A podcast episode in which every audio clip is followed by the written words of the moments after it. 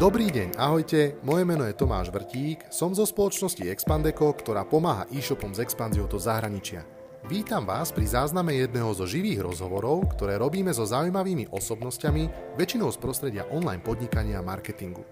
Keďže sa jedná o záznam zo živého vysielania, prosím, ospravedlňte miestami trošku nižšiu kvalitu zvuku. Verím, že ju nahradíme pozitívnou energiou a množstvom inšpirácie, ktorú ja osobne z rozhovorov s našimi hostiami mám. Prajem príjemné počúvanie.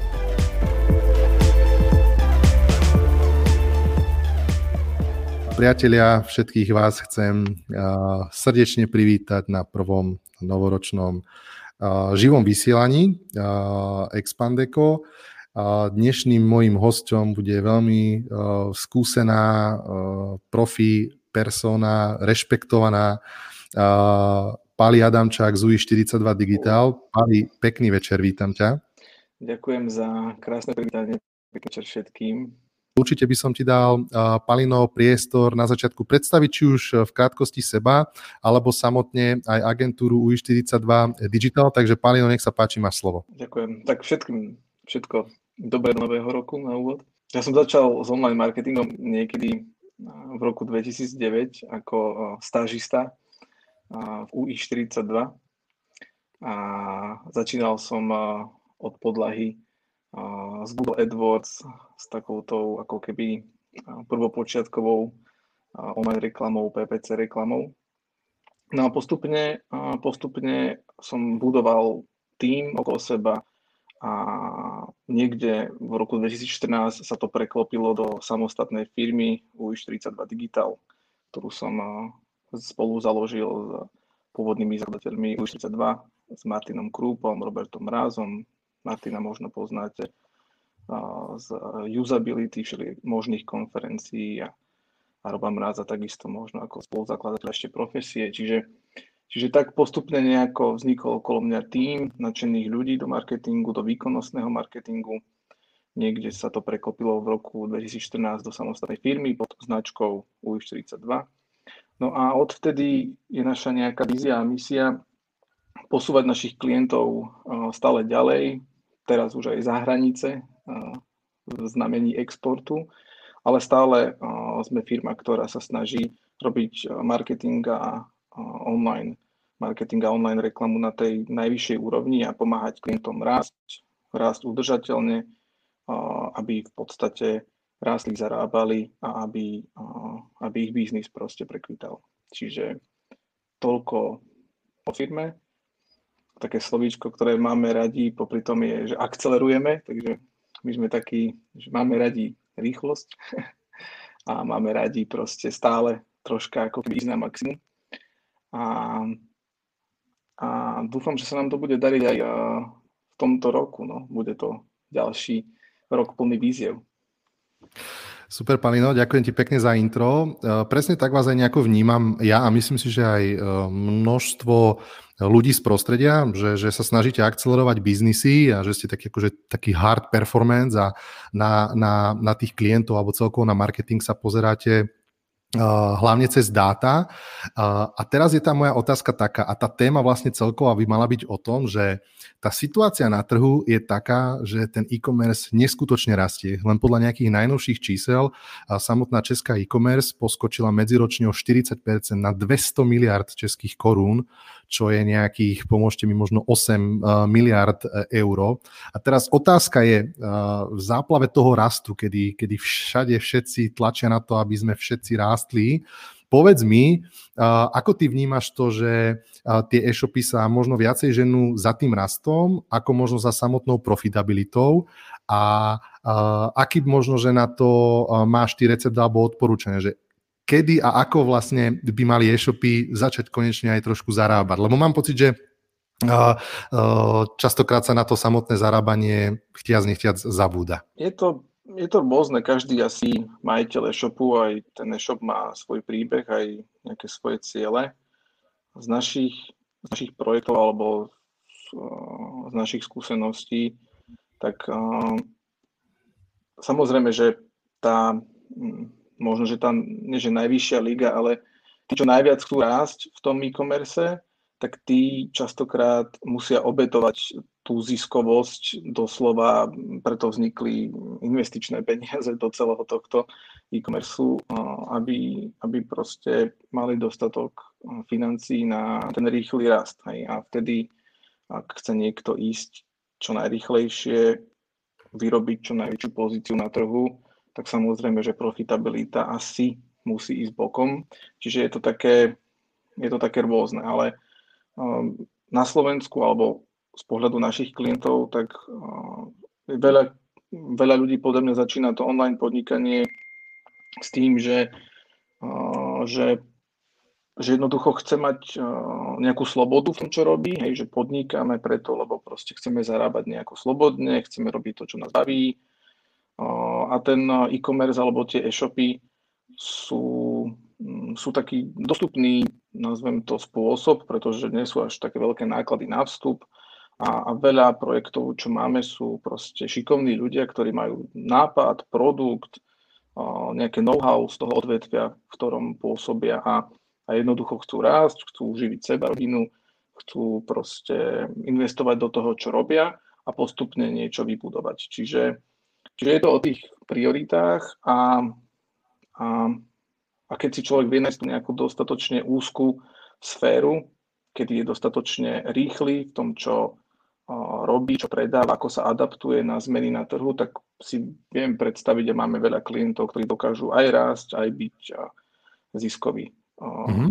Len samozrejme, že s tým rýchlým rastom um, nastávajú všelijaké výzvy, kedy tá ziskovosť sa môže preklopiť, respektíve kedy začínajú byť problémy s tým, že, že ten e-shop zrazu na konci roka zistí, že ups, nezarábam, urobí si nejakú uzávierku a, a vtedy proste treba analyzovať, že prečo to tak je.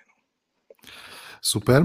Poďme sa pozrieť na tú skupinu, ktorá je možno v tom balíku tých e-shopov, ktorí chcú začať riadiť e-shop ziskovo. Tak mi prosím ťa povedz, že aké, aké kroky vlastne k tomu vedú a ako, ako vlastne riadiť marketing e-shopu, e-shopu tak, aby bol ziskový. Tak, tak daj niečo z kuchyne, ujíčka. Napríklad tento rok, ako si hovoril, bol pre e-commerce taký dosť burlivý. Hej, že ten rast bol taký, že zrazu tu bol, aj keď možno, že tie prvé COVID mesiace boli také, že nikto nevedel, čo bude, ale potom začal ten rast.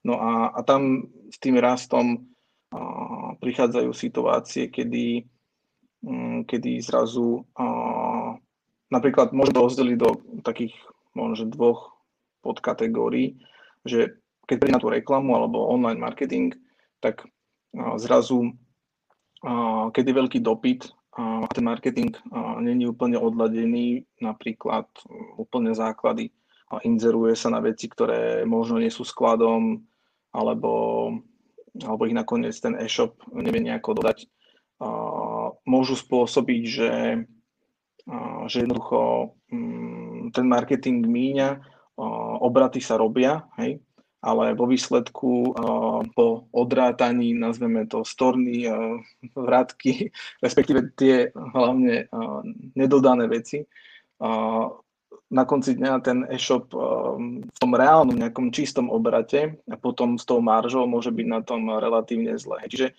čiže napríklad to obdobie uh, vysokého rastu znie úplne, nazvem to tak technicky doladeným marketingom, hej, kedy prakticky poviem, že pre Google Ads alebo Google Shopping do feedov idú produkty, ktoré fakt, že nie sú možno skladom alebo jednoducho uh, nich možné vybaviť, tak môžu spôsobiť, že že na konci dňa ten marketing je proste obrovský mínus. Hej.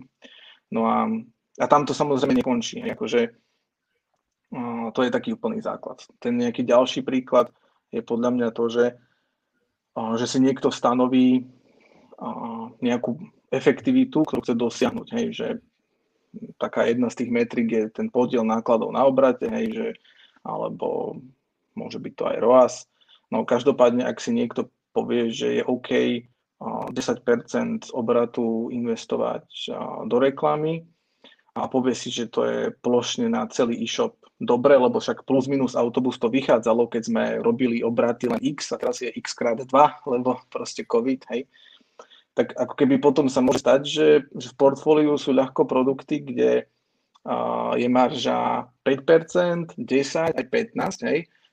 Predtým zadanie, že poďme to ako keby riadiť na 10, strážiť tú efektivitu pri 10%, mohlo byť úplne akože super, hej, lebo to vychádzalo v priemere, ale proste ten výkyv môže spôsobiť to, že zrazu tá reklama sa začne viac klikať na produkty, ktoré sú práve v tom, nazvem to, že 5% balíku. A vtedy, keď len, neviem, Google zožere 10, alebo aj dajme tomu, že Google plus práca ľudí, aj firmy, ktorá to robí, zožerie dokopy 10, tak zrazu, no proste ešte by strate, lebo proste predal s 10-percentnými nákladmi zobratu produkty, kde mal 5, hej. A to potom je aj obratená strana mince, hej, že tie priemery zabíjajú a tá obratená strana mince je zase ušla príležitosť, keď keď práve tam, kde mohol ísť aj na 15% v úvodzovkách, hej, lebo sú vysokomaržové produkty, tak tie zase kampane boli samozrejme ako keby, hm, nazvem to, že tak podhodnotené, hej, že tam, tam sa ako keby možno neinvestovalo toľko do Google AdWords, do Facebooku, kade, tade, koľko sa mohlo. Hej. Čiže, čiže tie výkyvy spôsobujú, že, že takéto zdanlivé neefektivity pre malé e-shopy a malé obraty, ktoré sú OK, keď si malý a keď máš obraty 30-50 um, tisíc mesačne, idú do veľkých prúserov, ak zrazu mm. máš výky asi proste 200-300 tisíc, hej, proste šialené, super, a na konci mesiaca zrátaš náklady za marketing, zrátaš, zrátaš maržu, zrátaš, čo si reálne vybavil a dodal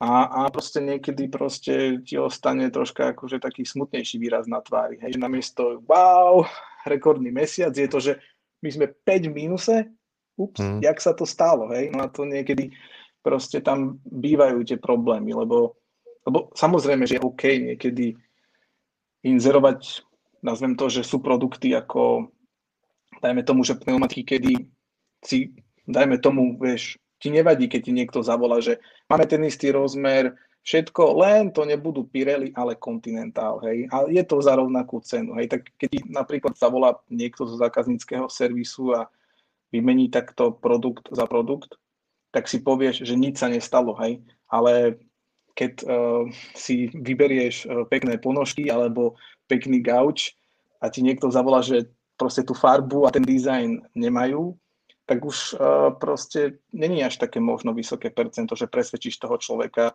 cez telefón, aby si kúpil niečo druhé. Hej? A potom samozrejme sú, však ty vieš, aj si v tomto industrii náklady na support, zákaznícky servis, akože mm. takéto veci tiež, akože keď máš malé čísla, tak si povieš, že urobíš zo svojho možno call centra super sales centrum, ale je to možno, že stále ťažšie a ťažšie, keď ideš do veľkých čísel, lebo aj s tým sú náklady. No. Super. Ďakujem ti za obšírne info, Pali. Ako ty hodnotíš možno takú tú vzdelanosť slovenských e-shopárov a jednak na to, ako sa pozerať na ten marketing a jednak na to možno, na tú ich finančnú gramotnosť, na to finančné riadenie e-shopu. Aké sú tie vaše skúsenosti?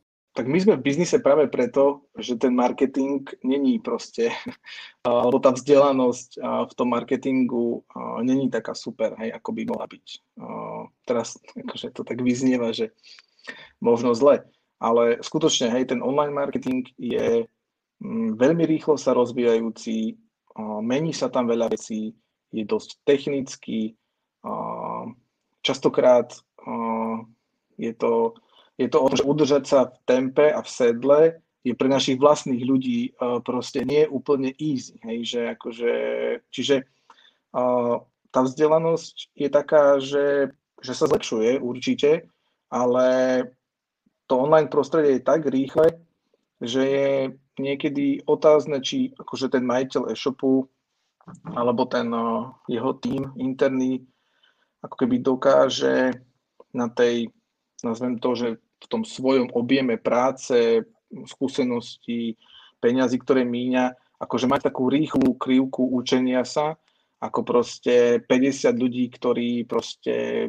10 rokov robia online marketing, odkedy AdWords vznikol a odkedy Facebook spustil PPC a odkedy Heureka tu je a a odkedy, ja neviem, proste zrazu je tu Glamy, Favi, Biano, hej, proste Emagi, Mall Marketplace, Amazony, AliExpressy, hej, že TikToky, čiže ako keby tam akože to, to vzdelanie to vzdelanie sa stále dá zlepšovať a my máme radi klientov, ktorí sa tiež vzdelávajú a, a, a mohlo by byť lepšie, zlepšuje sa, ale tak samozrejme, že není také super, ako keby mohlo byť. No a možno, že práve preto my s tými našimi klientami, partnermi v segmente vytvárame taký dobrý ako keby mix alebo taký bond, také, také púto, že, vieš, že ten marketing to je proste aj o produkte, aj o cene, aj o tom mieste, ktoré to predáva, napríklad web, hej, aj proste o distribúcii a tak ďalej. No a niekedy je rýchlejšie sa spojiť s niekým, kto proste zoberie ten tvoj projekt, ako keby bol svoj a dodá ti no, napríklad to know-how alebo tie skúsenosti z toho, ako robiť ten promotion part, hej, ako robiť mm. tú reklamu, alebo ako proste pomôcť s optimalizáciou webu, ktoré je vlastne to miesto, ktoré to predáva. Hej. No a potom na druhej strane, keď je človek, ktorý pozná ten produkt do detajlov a má dobrých dodávateľov, vie to dodať, vybaviť a ďalej, tak vzniká častokrát taká spolupráca, ktorá ako keby napreduje rýchlejšie, ako keby toto všetko si ten pár musí sám vybudovať. Čiže Čiže odpovedal som na prvú časť tej otázky a teraz sa priznám, že som zabudol tú druhú. Môžeš mi ju zopakovať? Je to v podstate, e, súvisí to možno aj trošku s tým vzdelaním, to znamená aj tie financie, či majú tie e-shopy pod kontrolou. Tak ako možno ten marketing nie sú úplne e, v tom 100% doma, nestiajú zachytávať trendy. Ako by si možno um, popísal e-shopárov ako nejakých finančných riaditeľov svojich firiem? My, my pracujeme s e-shopármi, s majiteľmi, ktorí častokrát alebo väčšina nie je úplne že od nuly. Hej. Čiže akože oni majú nejakú gramotnosť, majú proste zdravý rozum, proste hociak logiku naučenú, zvedomenú. Čiže ako keby my začíname s e-shopom, ktorý už niečo prežil, čiže tam už tá akože vzdelanosť a gramotnosť je, hej, že tým, že tam sú nejaké obraty, čiže mm, nazvem to, že fungujú, rozumejú, ale opäť diabol je v detailoch, hej. A potom opäť, či príde rast, či príde kríza, či prídu väčšie čísla, tak treba vedieť to rozmeniť úplne na drobné, hej. My sme tým, že my v podstate rastieme s tými našimi klientami, tak, tak práve pri tom raste, hej, poviem si, nepoviem žiadne tajomstvo, že že keď napríklad sme mali klientov, ktorí s nami rástli a samozrejme, že vzájomná fakturácia rástla, previazanie rástlo, obraty rástli, super, hej, robili sme spolu pár rokov a zrazu môže byť problém, že klient má problém s cash flow, hej, a my nechápeme, lebo napríklad však obraty sú a tak ďalej, hej. No ale potom, keď sa pozrieš do tých detailov a urobíš si nejakú, nejakú napríklad, napríklad detailnú finančnú analýzu, tak môžeš prísť na veci, ktoré sú, že že keď celé proste dáš do obrovského Excelu, hej, všetko uzavierky rozmeníš na drobné, tak dojdeš na tom, že, že tak nejaká doprava zadarmo nastavená rok dozadu vyzerala, že je v pohode a že to tak akurát vychádza. A teraz zistíš, že si na nej ročne prerobil 20 tisíc, lebo proste, lebo proste si ju nejako nastavil a veci sa pomenili, zmenila sa, neviem, výška objednávky, marža v tých produktoch, produktoch ktoré v nej boli. Hej. Čiže, čiže je čo zlečovať a práve preto sme aj my sa troška ako keby začali uh, v tom hýbať. Máme Janka, takého našeho finančného konzultanta práve na tieto veci, lebo, uh, lebo fakt je to potom o tých detailoch uh, a potom okrem samozrejme takých vecí ako tá cena dopravy, tak sú tam aj veci, že e-shopy, ktoré sú v veľa krajinách, tak tam aj na tých kurzových rozdieloch môžeš akože kvalitne stratiť, hej. Čiže sú firmy, ktoré to optimalizujú, hej.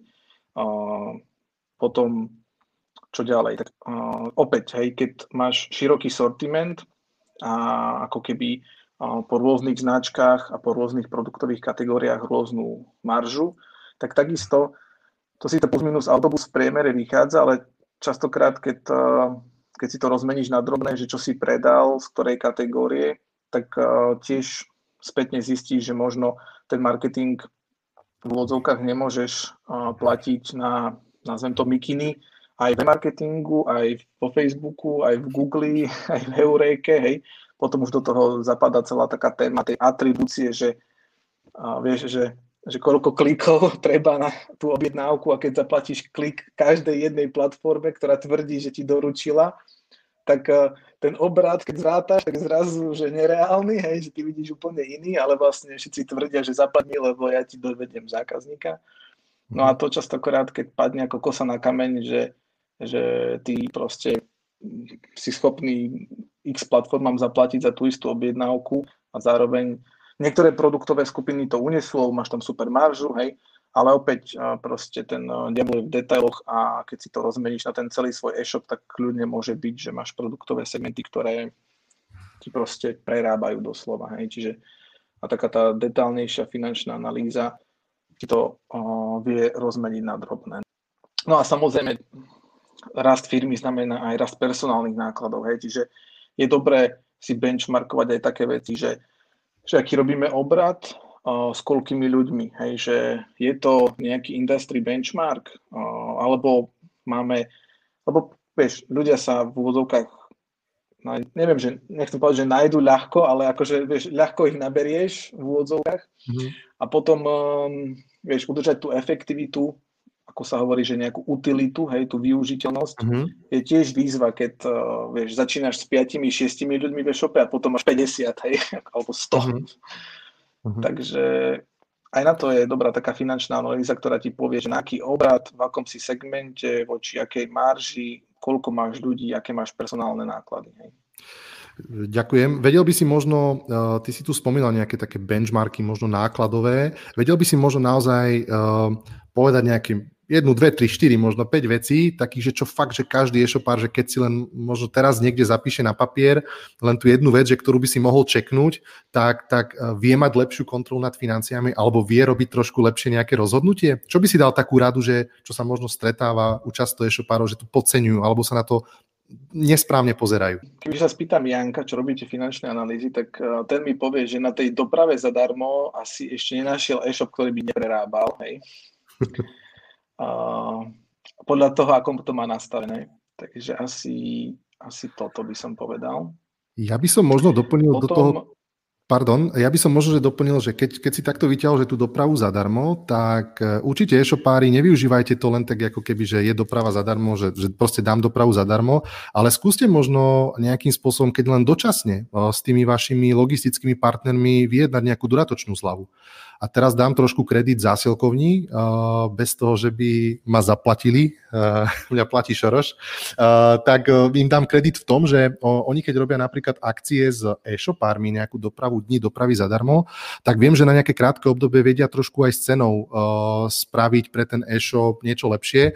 A ja to teraz poviem len tak akože zhruba, keď len proste 20 centov ušetríte a viete za ten eh, víkend spraviť 20 tisíc objednávok, tak je to nejaká suma. Takže len taký, že mini hack, eh, ako možno len trošku znížiť tú stratu tej dopravy zadarmo.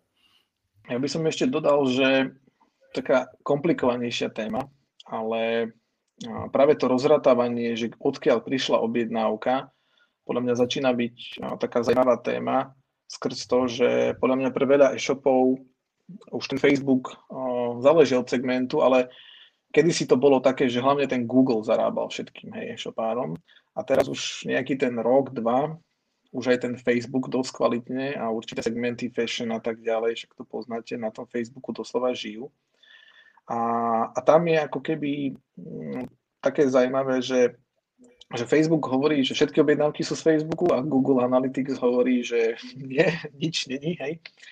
A ako keby na to, na to existuje vlastne veľmi také, že nie je úplne náročné riešenie v Google Analytics, akože ne, akoraz nechcem ako keby ísť do technických detailov, lebo si chcel niečo, čo sa dá nastaviť jednoducho, ale, ale v podstate človek, ktorý sa troška v tom povrta aj sám, zistí, že sú tam nejaké atribučné modely a že sa dá niečo dať aj na niečo, čo je akože lineárna atribúcia a dá sa nájsť proste Google Analytics niečo, čo síce všetky čísla sú tam také, že model last click non-direct, čo preložím do ľudskej reči, znamená, že, že zdroj objednávky je vlastne ten posledný klik, okrem toho, teda keď je to priama návšteva.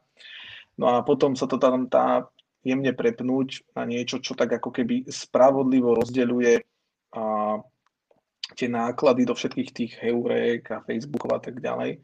A podľa toho, že koľko klikov trvalo, kým sa tá objednávka spravila. A to niekedy otvára oči obidvoma smermi. Hej, že, že niekedy sa do toho Facebooku sype príliš veľa peňazí, niekedy práve, že príliš málo. Hej. A ako keby začať sa pozerať aj na toto, mm, sú na to špecialisti, ale podľa mňa akože není to niečo, čo sa nedá naučiť z pár helpov, hej, že ako si proste troška mm-hmm. zmerať tie čísla lepšie. No a, a toto je podľa mňa taká vec, ktorú veľa, veľa e-shopperov ešte stále nerieši, hej, že všetci buď stoja na tom celom Facebooku, alebo všetci len pozerajú do Google Analytics a nič v strede neexistuje proste.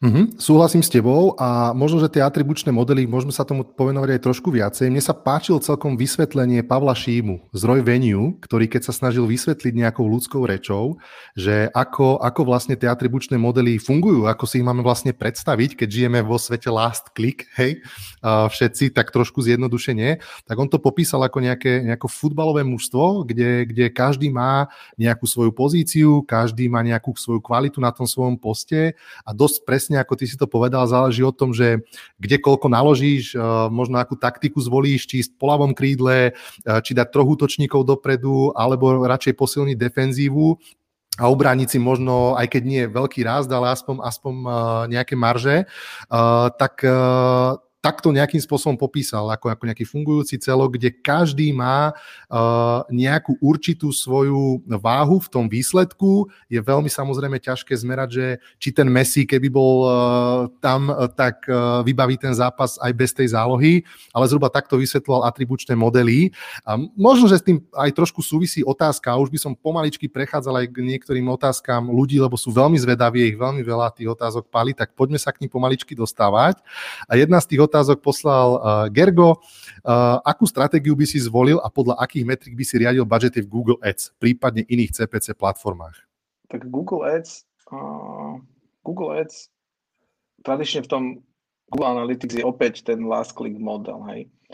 Ale uh, my to tak nadviažeme, že uh, my to riadíme väčšinou tou lineárnou atribúciou. Čiže my v podstate uh, využívame niečo, čo súvisí s Google Analytics API, že my si v podstate niekde uh, z pozadia uh, vytiahneme ako keby všetky kliky, ktoré súviseli uh, s tou objednávkou.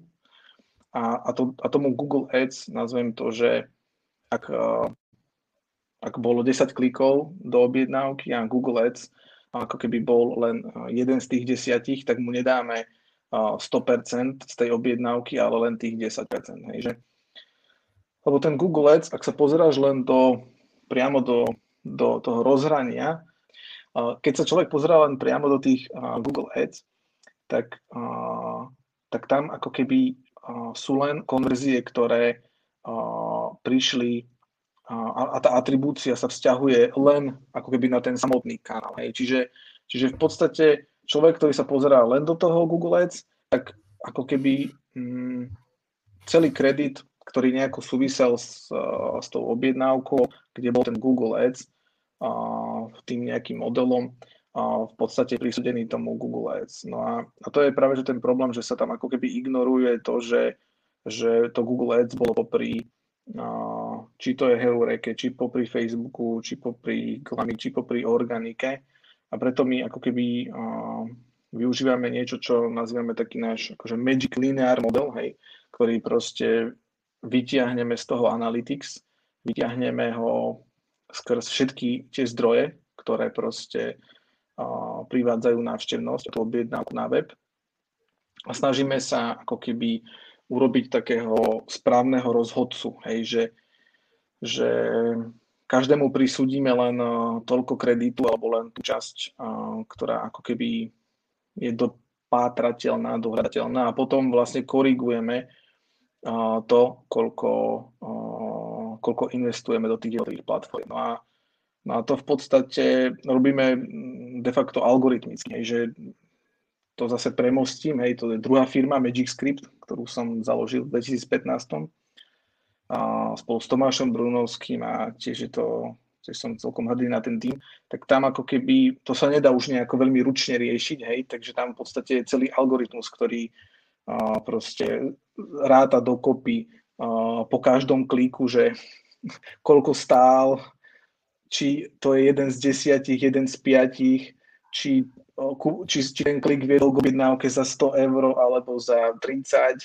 a či z tých 100 eur je marža 10 eur alebo 15, hej, že, že to všetko, preto hovorím, že táto domena je tak technická, že, že ako keby je ťažké v nej držať tempo, lebo toto, toto je aj problém vysvetliť, že ako algoritmus riadí klientom a, a našim klientom kampane, lebo to je algoritmus. A, a to som presne chcel nadviazať, ty, ty si mi to trošku vyfúkol. Uh, Magic Script, respektíve celkovo automatizácia kampaní. A teraz je otázka, že OK, predstavme si, že tak už som pochopil nejako tie svoje marže, už asi chápem, že no nemôžem to riadiť cez nejaký last click alebo PNOčko, ale teraz tu mám, poviem príklad, 10 tisíc produktov a ja neviem, uh, OK, síce možno šikovnú agentúru, ale v ľudských silách nie je to všetko manažovať.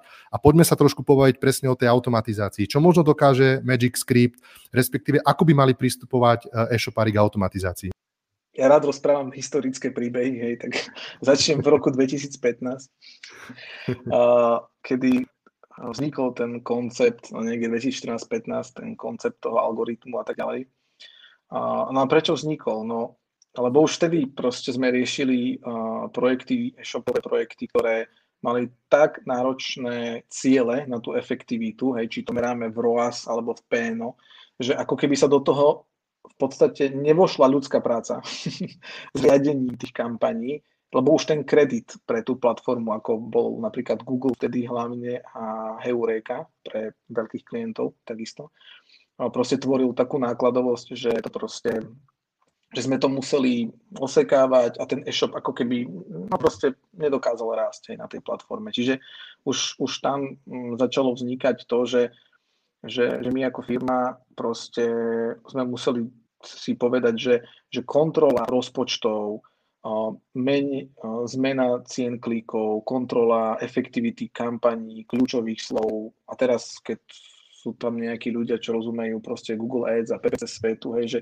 že toľko klikania, toľko štatistickej roboty, ktorú, ktorú tam musíš urobiť, že sa to proste, ak to chceš robiť super, tak na to buď minieš toľko hodín, že to nikto nezaplatí, alebo keď to spravíš tak plus minus, aby to vyšlo, tak je potom otázka, že aké to má výsledky. Hej. No a tak preto vlastne vznikol Magic Script ako nejaký algoritmus, ako nástroj, de facto aj služba, ktorá ako keby proste nahradzuje tú prácu, ktorú sa ľuďom mm, moc, akože nie, že nechce robiť. Sú ľudia, ktorí milujú štatistiku, tabuľky a proste dokážu proste ísť bomby. Hej. Veľa ľudí radšej robí tú kreatívnu prácu a prácu s číslami a s veľkými tabuľkami a, a rutínu a nudnú možno prácu, ktorú musíš robiť každý deň, proste radšej prenechajú strojom. Hej. No a proste to je celý biznis model toho algoritmu, že, že on proste real time každú hodinu proste prerátáva, akú, ako keby tú cenu za klik v týchto, týchto platformách, ktoré ako keby, kde drážiš tú cenu kliku, uh, ako ju majú stanoviť. No a, a, a tým, že to proste robí presne, že to je stroj, ktorý nerobí také chyby ako človek, tak, uh, tak aj tá efektivita marketingu stúpa a tak ďalej. No a dnes už samozrejme, že uh, už sú aj platformy, s Magicom riešime aj veci ako je Favi, Glami, Viano a tak ďalej, hej, že to sú také nové platformy, nové vyhľadávače produktov, nazvem to, kde, kde tiež tieto PPC veci začínajú byť zaujímavé. A tam sme my teraz uh, taký, nazvem to, že úplne pionieri, hej, že sme na kole s vedením tej platformy alebo s nejakým veľkým inzerentom. A je to sranda, že že ako uh, sa to tam tvorí, ten, uh, ten nový systém. Ale máš otázku, prepať. Áno, áno, ďakujem ti pekne. Áno, presne to som sa chcel opýtať, pretože my sa stretávame, aj keď teda marketing uh, nie je našou úplne prioritou, ale stretávame sa práve s tým, keď konzultujeme e-shopy a, a príde na tému nejaké Favi Biano, tak je to taký nejaký black box, a sorry chalani, že to tak vravím, ale, ale, ale ťažko sa tam vlastne čokoľvek manažuje, tak uh, keď hovoríš o tom, že ste pionieri, kedy môžeme možno čaka- očakávať nejaké, nejaké zmeny v tom, že, že e-shopy budú mať viac vo svojich rukách to, ako ako fungujú na, na, napríklad na Favi? No, nemáme to len v našich rukách, poviem to, lebo uh, je to o spolupráci s každou z tých platformiem. Aj o tom, že ako cítia tú potrebu, hej, lebo uh, sú to nové platformy, rýchlo rastúce a samozrejme, že keď to porovnáme napríklad s Heurekou, tá je taká vyzretejšia, aj tam technologické veci sú aj inak urobené, tam už je niečo zaužívané, aj troška to tam ináč funguje, hej, predsa len tá aj porovnávač, tie z Glámy, Favi a Biano sú také skôr, že vyhľadávače rovno ideš na ten produkt, aj v úvodzovkách viacero produktov z toho istého shopu tam je. Čiže my, my sme tak uh, začali, bol dopyt nejakých klientov, ktorí tam um, jednoducho meniali veľa peňazí a opäť tá istá pesnička, hej, že my by sme tu radni minuli aj 100 tisíc, keby udržíme efektivitu 10%. Hej? No a my sme si povedali, že tak ako hm, kedysi na Google, neskôr na Heureke, tak aj tu uh, nazvem to, že polka klikov je proste klikaná na blbosti. Hej? Na produkty, ktoré prídeš na e-shop a nakoniec tam uh, možno nemáš veľkosť trička, ktorú by si chcel kúpiť, lebo glámy versus fashion. Hej? Alebo proste dojdeš na Favi, klikneš na nejakú sedačku a tiež dojdeš na e-shop a zistíš, že má možno dlhšie dodanie a tak ďalej. No proste opäť je ako keby každá z tých platformiem má opäť iný kľúč, čo nastane potom pre kliku v zmysle, že aká je úspešnosť toho, toho, toho ako keby nákupu tej konverzie. Čiže, čiže my sme tu v podstate tak spartiansky urobili mm, to, že sme aplikovali vlastne celú logiku toho algoritmu z tých stránok, z tých platformiem sme tak nejako cez ucho sme si vytiahli všetky informácie, čo sme potrebovali. No a teraz, teraz už to komunikujeme aj s nimi priamo, aby vznikol niečo ako, ako, ako nejaký, nie že interfejs, ale aby technologicky vznikla nejaká platforma, aby sme to nemuseli robiť proste cez ucho, hej, že aby tam fungoval nejaký bidding uh, cez nejaký XML feed, aby informácie o klikoch a o tom, že že kde uh, odkiaľ uh, idú kliky, koľko stoja, aby boli tiež nejako ako keby uh, systémovo technicky zabezpečené, lebo ty potrebuješ nejakú dátovú predispozíciu, musíš vedieť, že na čo míňaš, uh, koľko míňaš, a že koľko z toho zarábaš, aby si vedel, ktorú časť klikov utnúť. Hej? No a ten algoritmus, keď toto nemá, tak to musíš všelijako parsovať, neriešiť, hej, proste mm-hmm. hackovať.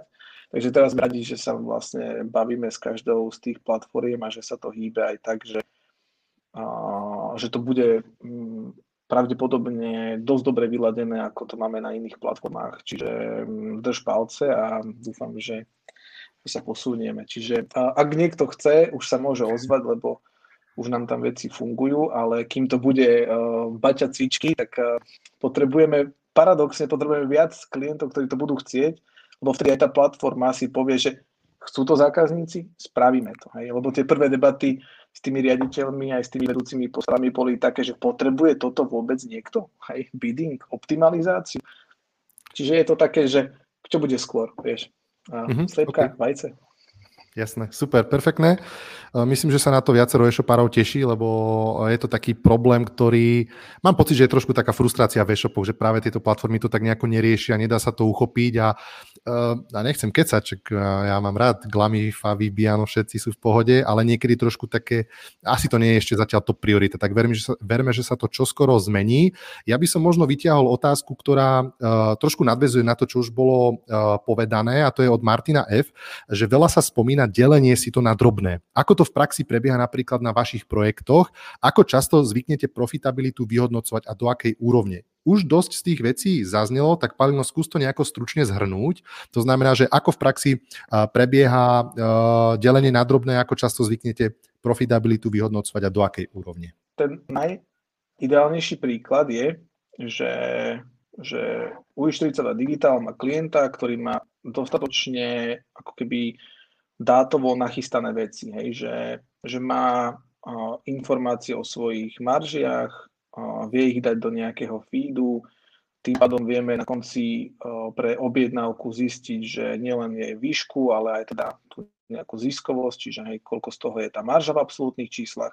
No a ak my vieme toto mať v nejakých feedoch, tak potom proste ideálne napojíme na to Magic Script algoritmus a vtedy ideme, že úplne real time. Hej? Čiže vtedy tá profitabilita je ako keby strážená pri každej jednej dražbe, ktorá nastala na Google. Čiže, že keď raz si povieš, že, že chceš mať, že neviem, začínaš na tom, že chceš mať efektivitu marketingu, napríklad, že 10% z obratu, ako som hovoril ten príklad, ktorý pri 5 alebo 15% môže skončiť prúserom, hej, tak tu, ak máš napríklad takú finančnú analýzu, ako som tiež spomínal, alebo ak uh, si aj vieš sám vyrátať, že, že viem maximálne dať napríklad polovicu z marže, lebo si vyrátaš, že druhú polovicu potrebuješ na všetko ostatné a ešte aj potrebuješ napríklad zisk, hej, uživiť rodinu, tak v podstate tak my ako keby prestávame riadiť s takým tým uh, pohľadom len na ten obrad a dávame do toho ten pohľad, že maximálne na ten klik na hoci ktorej platforme minieme ako keby maximálnu, maximálne tú polovicu z tej marže tej objednávky. Hej. Čiže, čiže, čiže to potom je úplná raketa. Hej. To akože to, keď sa bavíme aj s veľkými e-shopmi, tak ty paradoxne toto akože všetci sú, že wow, že chceli sme, ale keďže každý z týchto obrovských gigantov má dátovo ešte väčší problém, či dať real-time informácie o tom, že, že čo vstupuje, aké marže vstupujú do toho košíka. Lebo samozrejme, že ten košík je viacero produktov, hej, čiže ty proste viacero produktov, viacero percentuálnych marží, čiže ty akože pri takomto real-time riadení na profitabilitu algoritmickom, ty v podstate fakt potrebuješ vedieť, že objednávka sa urobí, je vyskladaná z 5 produktov a zo 100 eur bola marža 15. Hej? A ten algoritmus zoberie tých 15 eur a zráta si. Minul som na to 10 klikov po 15 centov, hej, euro 50, uh, vieš, euro 50 a je target doslova minúť uh, 50%, a keď som teda dúfam, že som spomenul 15 eur, no tak ak je target minút 50% a to je tvoj max, hej, tak zrazu zistíš, že môžeš minúť až 7,5 eur na nákup všetkých tých klikov a ty si minul napríklad len euro 50. Hej. Takže to je signál pre ten algoritmus, že hello, tak proste môžem ísť vyššie, hej, tak ten algoritmus začne topovať Heureku, začne topovať Google, začne topovať Favi, Klamy, Biano, neviem čo proste začne dražiť s oveľa vyššími cenami, lebo ty si si povedal, že kým ti to, vieš, stojí za tú, alebo kým ti to stopuje tých 50%, že ty si proste ziskový, Samozrejme musíš mať tie iné veci dorátané, aby si bol ziskový, hej. No. ale aby som odpovedal, tak keď vieš dodať feedy s týmito informáciami, ktoré máš z RPčka, skladového systému, odkiaľ kade, tak potom, potom už len Magic. Uh, trošku možno s tým súvisia aj otázka slávky, že koľko najviac eur ste minuli jednému klientovi na kampane za mesiac a aký bol dosiahnutý obrad, po prípade aké priemerné ROAS je v pohode a čo už je málo. Prax. Robili sme mm, kampane MOLu v štyroch krajinách, hej, akože mesačne míňame v, v miliónoch eur našim klientom akumulatívne, hej, že proste že o, proste ten mediálny spend je veľký samozrejme. No a potom ako keby o, tá efektivita, tu si proste každý určuje, hej, čiže nazvem to, že mm, ROAS 20, o, čo je 5% PNO, môže byť pre niekoho o, super, o, pre pneumatiky je možno veľa aj 1,5%, hej. Čiže potrebuješ mať ROAS pomaly proste, hej, 4 krát toľko. Čiže ako keby a, ja napríklad nemám v hlave, ak by niekto chcel, že presne, že jaký bol kde najlepší ROAS, ale tá, tá debata je skôr s klientom o tom, že, že uh, ak má niekto vypočítaný dobre ten ROAS alebo to PNO, tak spravidla on nechce zvyšovať tú efektivitu. On chce zvyšovať ten objem pri tej efektivite. Že to je častokrát to, čo je dopyt od našich klientov, že ak dodržíte 5% alebo ja neviem, ROAS 20, tak míňajte, čo to dá, lebo ja viem, že mám marže a tak ďalej a tak ďalej, nastavenú ekonomiku, proste e-shopu a tak ďalej, že môžem urobiť 10 krát toľko. Hej. To samozrejme, že v praxi sa nedá urobiť zo dňa na deň, hej, ale akože to je tá v úvodzovkách ideálna teória. Hej. Čiže Čiže, čiže paradoxne uh, my väčšinou napríklad s Magicom, keď dostaneme nejaké kampane po tom, čo ich predtým riadili ľudia veľa hodín alebo sa nejako komplikovane robili cez kombináciu smart bidding stratégií a kadečo, tak my v podstate si zoberieme ten istý target, ktorý mal ten klient predtým a náš business case že máme hodnotu, dokážeme v tom, že pri tom istom cieli efektivity vyrobíme oveľa väčší obrad, takže sa to dá zmerať. Hej? A to je práve to, že, že k nám dojde klient, ktorý proste minie neviem, 5 tisíc, 10 tisíc s 10 percentami a tým pádom zarobí proste 50, 100 tisíc. No a my keď, my, my keď mu pri 10 percentách neurobi 200 tisíc alebo 150 tisíc, tak to je jeho business case. Takže on pred nami mal limit a za danú efektivitu a ekonomiky e-shopu ho nepustilo urobiť väčší objem. No a my a, v digitále tými špecialistami a akože komplexnou prácou ľudí a v Magicu zase proste elimináciou zbytočnej práce a spresnením vďaka tomu algoritmu, proste zrazu za tie isté peniaze, ne, neviem, chápeš, proste urobíme obrad, do ktorého zrazu vojde fíčko náš ako firmy, poplatku za nástroj, hej, že zrazu Mm, ako keby my si niekedy, respektíve my si častokrát vyrábame business case sami ako také, že ušetríme aj zarobíme zároveň. Chápeš? Super. Uh, poďme ďalej na, na vaše otázky, ktorých je naozaj že veľmi veľa a už sa aj trošku posunieme možno, že tematicky ďalej. Uh, uh, Oliver sa pýta, jeden globálny e-shop alebo viac lokálnych, regionálnych? Teda dobre, OK, z pohľadu expanzie otvárame tému opäť by som asi nedal nejaké striktné odporúčanie. Ako máme klientov, ktorí majú uh, multidoménové e-shopy, uh, máme klientov, ktorí majú .com, lomitko, každá krajina. Uh, niekedy to je príbeh toho systému za tým, že multidoménový e-shop není úplne easy pre tú platformu. Čiže akože je to taká kombinácia marketingu, IT, asi keby, som mal vyslovene odporučiť, tak, tak som sa asi snažil ísť po tých lokálnych domenách, aby tam ešte tí ľudia cítili tú lokálnosť viac, predsa len akože je to bod navyše, hej, pre toho Nemca, Maďara, že to je .ro, .de. Toľko asi k tomuto. Odpovedal Dobre. som? Sa snažím ano, sa ešte pozrieť tú otázku. Myslím, že áno. Myslím, že áno. Ja by som to možno, že doplnil uh, presne tým pohľadom toho, že aby sa aj ten možno e-shopár zamyslel nad tým, ktoré trhy chce osloviť. Niektoré sú veľmi senzibilné na ten svoj jazyk, na to, aby ste s nimi mali úplný kontakt lokalizovaný.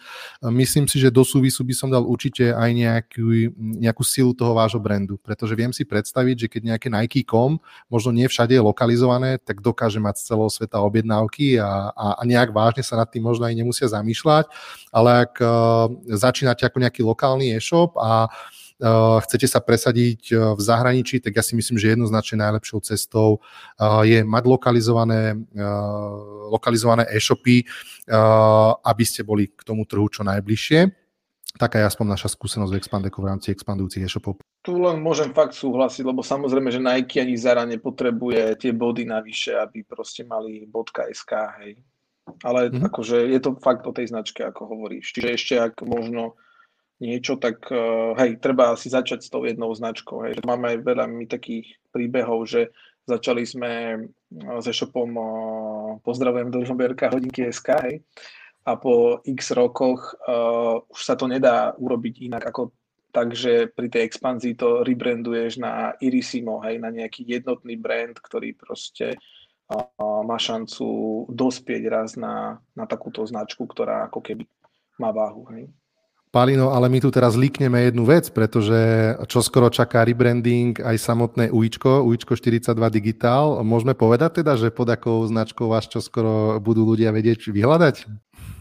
Tak, tak môžeme povedať, že, že áno, že tento rok bude taký kľúčový aj pre nás ako firmu, že, skutočne akože tá naša nejaká misia, vízia expanzie, rastu a ako keby takého partnerského prístupu, akože už si pýta v podstate také, nazvem to, že um, znovu zadefinovanie, hej, že vieš, ak to robíš niečo dlho, potom si to tak utrasieš, pomenuješ a a potom, aby si proste dokázal takisto rásť uh, za hranice sám a ako keby viac uh, zvedomil, že to, čo je tvoja vízia, má aj nejaké konkrétne meno, tak, uh, tak áno, dojdeš do bodu, že, že nájdeš si v podstate ako keby šaty, ktoré ti sednú, alebo proste niečo, čo je meno, čo je logo a čo je vlastne ako keby lepší lepší obraz tej tvojej vízie. Čiže asi ešte zatiaľ nepoviem, že čo konkrétne to je, ako sa to bude volať, ale už uh, začiatkom februára začneme komunikovať, že, že, že nové UI40 Digital má nový názov a, a dúfam, že sa teda bude všetkým páčiť. Super. Držíme palce.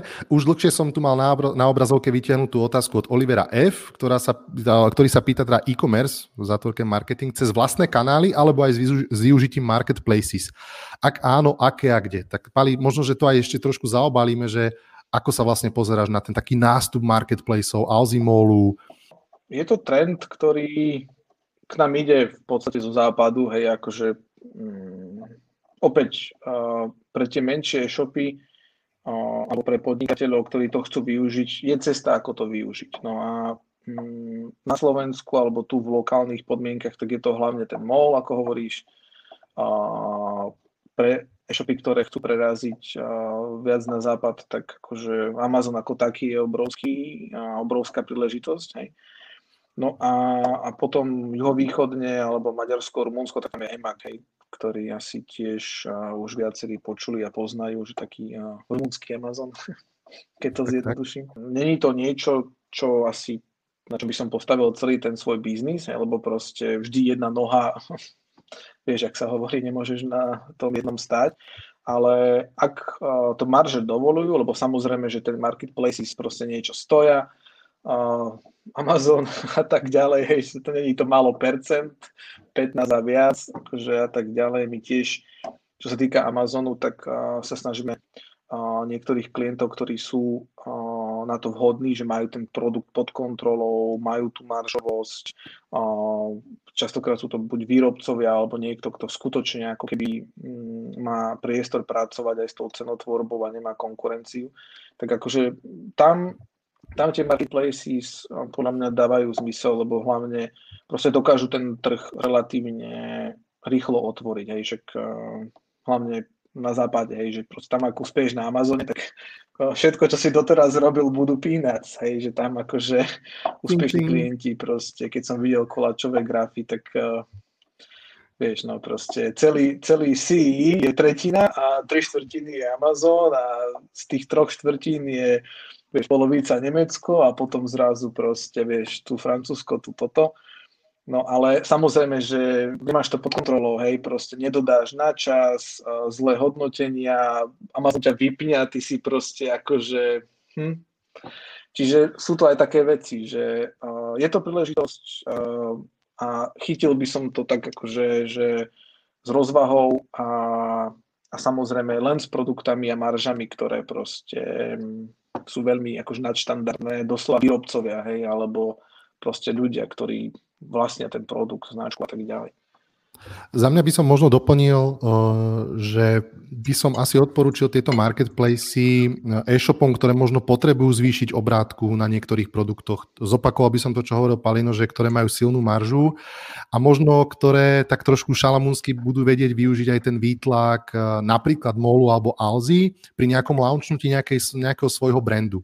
A nepamätám si tú značku, ale jedna značka z Českej republiky zubných kefiek, kde, kde to bol nejaký privátny brand, ktorý si týpek dal vyrábať v Číne, obrandoval ho, tak mi povedal, že práve táto stratégia, že vstúpil na MOL, mu veľmi pomohla k samotnému budovaniu toho vlastného brandu a že prirovnal to možno ako k nejakej práci s ohňom, že oheň je dobrý sluha, zlý pán. A je to presne o tom, že tú maržu na to mal, aby, aby mohol byť na, na marketplaceoch. Zároveň samozrejme získal nejaký brand awareness, pretože využil rôzne podporné programy od MOLu, kde vedel byť v nejakom mailingu a podobne a dokázal časť tých zákazníkov potom samozrejme presmerovať aj priamo na svoj web, mať aj priame objednávky a celkovo ako keby mu to dávalo význam. Takže za mňa marketplace je super vec, opatrne, lebo tie príbehy eh, e-shopárov sú od tých, ktorí si nevedia vynachvaliť marketplace až po tých, ktorí majú trošku ťažké srdce a teraz uh, môžem hovoriť možno napríklad o Amazone, ktorý, ktorý aj uh, skrz nejaký svoj vendor program a podobne celkom rýchlo vie nahradiť vás ako, ako, ako nejakého dodávateľa a, a dostať sa priamo k zdroju, k nejakému výrobcovi a podobne. Poďme sa pozrieť na ďalšiu otázku. Denisa Bartova. Ahojte, spomenuli ste rast e-commerce v Čechách. Máte aktuálne dáta zo Slovenska? Na, teda, aký je rozdiel medzi 19 a 20? Aký bude podľa vás trend v zákazníckom správaní po covide?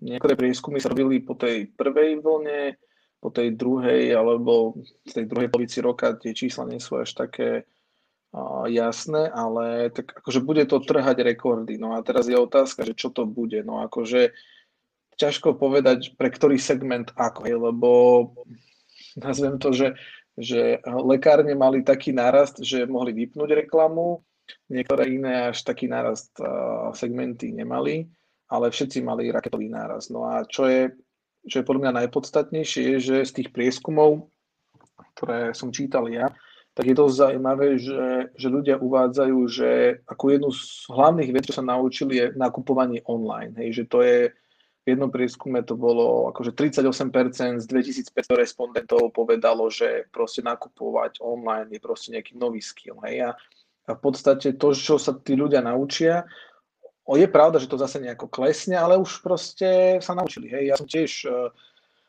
preferoval, že možno nábytok uh, nebudem úplne kupovať cez internet. A potom som vyskúšal uh, nákup uh, asi v štyroch. Lebo a ešte som si vyskúšal samozrejme, že vrátiť, uh, vyniesť, uh, odniesť. Takže mám totálny prieskum medzi uh, všetkými Mebelixami, čipami uh, a tak ďalej, internetovými obchodmi nevynímajúc. No a takže pokles bude, ale podľa mňa tá zmena tej paradigmy a toho uvažovania už proste nastáva. Hej, že už, už je to veľmi dlhá doba na to, aby sa ľudia úplne že vrátili len tak späť do tých kolají. Ja to berem aj ako také veľké varovanie, čo veľa si možno podnikateľov povie, že to sa všetko vráti späť. Akože podľa mňa sa, ja som až taký absolutista, že sa nič nevráti späť do pôvodných kolají. Že my sme predtým proste hľadali nové priestory, rozširovali firmu a tak ďalej. A teraz máme relatívne veľkú časť ľudí, ktorí si našli rutinu a fungujú dobre doma, na home office. Samozrejme, že to nevyhovuje každému, ale proste už veľa ľudí zmenilo, urobilo taký shift, že ten návrat nebude raketový ani, mm, ani sa možno, že niektorí fakt, že nevrátia. Čiže, čiže tie rasty v e-commerce mm, čo, 10% podiel na retaily, niekde, niekde 20% podiel na retaily, proste akože povedz aj ty, aké máš odhady, ale akože ten záver roka podľa mňa bol extrémne silný. No a tie vyhliadky na 2021, aj keby sa teraz všetci vyočkujeme do marca, tak uh, podľa mňa ten prvý pol rok ešte stále bude taký relatívne silne e-commerceový a poznačený všetkým možným a potom, potom sa uvidí, ale akože podľa mňa tá, tie určité výhody s tým online nákupom a tým ľuďom ostanú. Hej. My sme si robili aj taký jemný prieskum v Google Analytics v našich akože, účtoch klientov a tam máš aj demografické dáta, hej. A keď si porovnáš medziročne, tam zrazu brutálne stúpajú, že skupiny, že 55 plus, 60, 45 plus, hej, zrazu ľudia, ktorí uh, u teba proste bežne nenakupovali, proste nakupujú, hej, čiže proste tí, čo uh, ich tie prieskumy volajú, že silver sur- surfers, vieš, tí proste strieborní surfej, tí šedivými vlásmi, čo majú veľa peňazí, tí sa v podstate aj na Slovensku, mm, či chceli, či nechceli, naučili nakupovať online. A je to proste obrovská príležitosť, podľa mňa, lebo málo kto má vladený web aj pre proste, nazvem tu, týchto, tu pre túto cieľovku, doslova, uh-huh. vieš, väčšie fonty a tak. Uh-huh. Čiže uh-huh. podľa mňa pre túto cieľovku, demograficky staršiu, a pre celý e-commerce je to výzva aj príležitosť, no a pre podnikateľov tiež aj taký varovný prst, lebo ten retail mm, ten retail bude musieť podľa mňa vážne proste integrovať ten online, že to už sa nebude dať fungovať len na kameni podľa mňa. Poďme prejsť ešte na ďalšie otázky. Používate prosím aj nejaké konkrétne nástroje, nástroje na prediktívny marketing, ktorým odhadujete budúci dopyt na e-shope? Ak áno, tak ktoré? Ďakujem veľmi pekne. Veronika Králová sa pýta. Priznám sa, že o tom viem málo, čo to presne znamená. Ale ak niekto chce predikovať eh, dopyt po niečom, tak uh, treba použiť nástroje, ktoré sú uh, ktoré zrkadlia nejako dopyt po tom, čo ľudia vyhľadávajú. A dneska to môže byť Dneska sú nástroje, ktoré ti povedia top predávaný produkt na AliExpresse, top predávaný produkt na Amazone. Google Trends ti povie, čo sa najviac vyhľadáva. Hej. Najzdieľanejšie videá na Facebooku ti povedia, čo ľudia proste zdieľajú a, a aj tam sú tiež produkty. Čiže dneska, akože, ak niekto chce na ten market research čo najlepší, tak podľa mňa musí mať viacero zdrojov. A, a úprimne si nepamätám tie nástroje, ktoré akože skenujú práve to, čo najviac predáva AliExpress alebo Amazon, ale to sa dá vygoogliť. Čiže akože sú doslova také platené nástroje, čo odhadujú a tým pádom sa dá z toho nejaká lekcia zobrať. Uh, otázka uh, anonym, anonymu, anonyma, koľko stojí Buxus, uh, to znamená CMS riešenie UI42 a ako prebieha customizácia. Uh, premýšľame nad Shopify Plus, najmä kvôli multidoménovosti a modifikovateľnosti checkoutu. A ten stojí, ceca, teda ten stojí 2000 eur mesačne. Tak možno, že pár slov aj o Buxuse? Tak Buxus je z dielne U42, čiže tam, tam asi by som odporúčil priamo proste kolegov uh, z UIŠ 32, ktorí riešia vývoj. Ale akože Buxus je mm, CMS, ktoré sa dá všelijako modulárne prispôsobiť uh, na mieru a tak ďalej, ale neviem, či ho viem dať úplne do porovnania so Shopifyom, ani akože technické mm-hmm. detaily uh, proste vám tu neviem ani ja povedať, nie je úplne moja doména. Čiže mm-hmm. čo sa týka toho Shopifyu, tak, uh, tak ten Shopify Plus, no, akože kolegov, keď sa pýtam na ten Shopify, tak uh, mi skôr povedia, že, že pre Ameriku dobré, pre vysokomaržové veci dobré, uh, pre lokálne veci otázka, že či není uh, lepšie, teraz možno spravím reklamu, ale či není lepšie začať od nuly s eh, ShopTetom krabicou, hej, alebo proste v Brne sú mhm. šikovní chlapci s takou tiež modulárnou krabicou, že Upgates, ktorá je tiež cenovo oveľa príťažlivejšia ako Shopify a zároveň je tam multidomenová vec. Hej. Čiže na začatie sú o, oveľa, o, nazvem to, že také rýchlejšie riešenia na nasadenie, a potom, keď treba urobiť veci na mieru, tak treba proste poslať špecifikáciu, čo fakt treba prepojiť a potom prichádza do hry možno Buxus, možno nejaká iná platforma, možno aj Magento hej, a tak ďalej, ale tam už treba presne vedieť, že či sa to láme na prepájaní s niečím konkrétnym skladovým ERP, neviem čím, alebo, hmm. alebo vlastne stačí štandard. Hej, a vtedy, vtedy by som odporúčal niečo, čo rýchlo dokáže produkt dostať na web, predať. Mm, super. Uh, Martin Palsovič uh, nám radí alebo odporúča explodingtopics.com. Uh, predpokladám, že to bude, lebo nepoznám tento nástroj, práve na zachytávanie nejakého toho prediktívneho marketingu alebo nejakých trendov, takže explodingtopics.com čeknite určite. Paulino zdvíha palec. Ešte komentár Juraja, Marketplace EMAC má dve platformy, FBF Fulfillment by EMAC so skladom priamo u nich, alebo model door-to-door s dropshippingom z Slovenska a to je veľký rozdiel. Samozrejme, podobný model má aj, aj, aj Amazon, takže je to presne o tom, čo, čo ti dovoluje marža a, a čo si môžeš e, dovoliť. Každopádne platí, že ak, ak využívaš e, tie fulfillmentový, fulfillmentový, fulfillmentový servis týchto marketplaceov, tak ťa uprednostňujú, e, a, lebo majú vlastne pod kontrolou takmer celú tú zákazníckú skúsenosť ale stojí to aj viacej.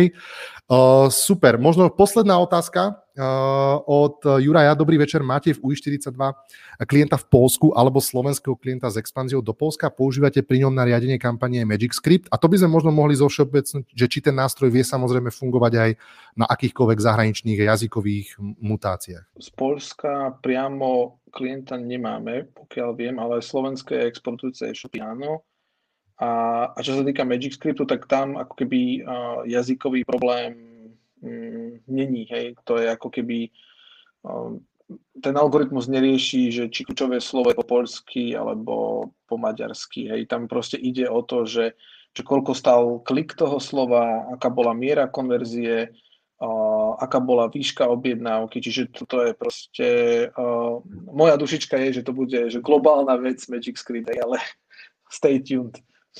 Why not?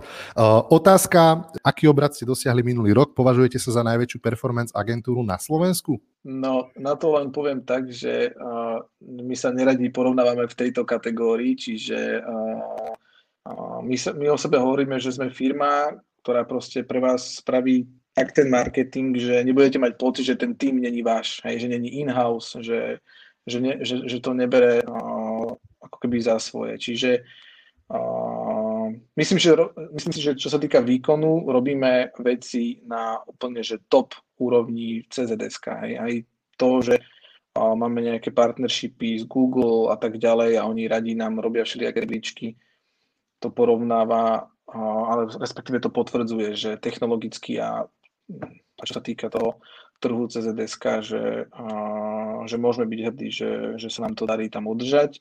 No a čo sa týka toho obratu, tak ten december ešte nemáme úplne uzavierku, ale predpokladám, že to bude okolo 2,5 milióna eur za rok 2020. Akože nie je to nejaký dramatický rast oproti minulému roku.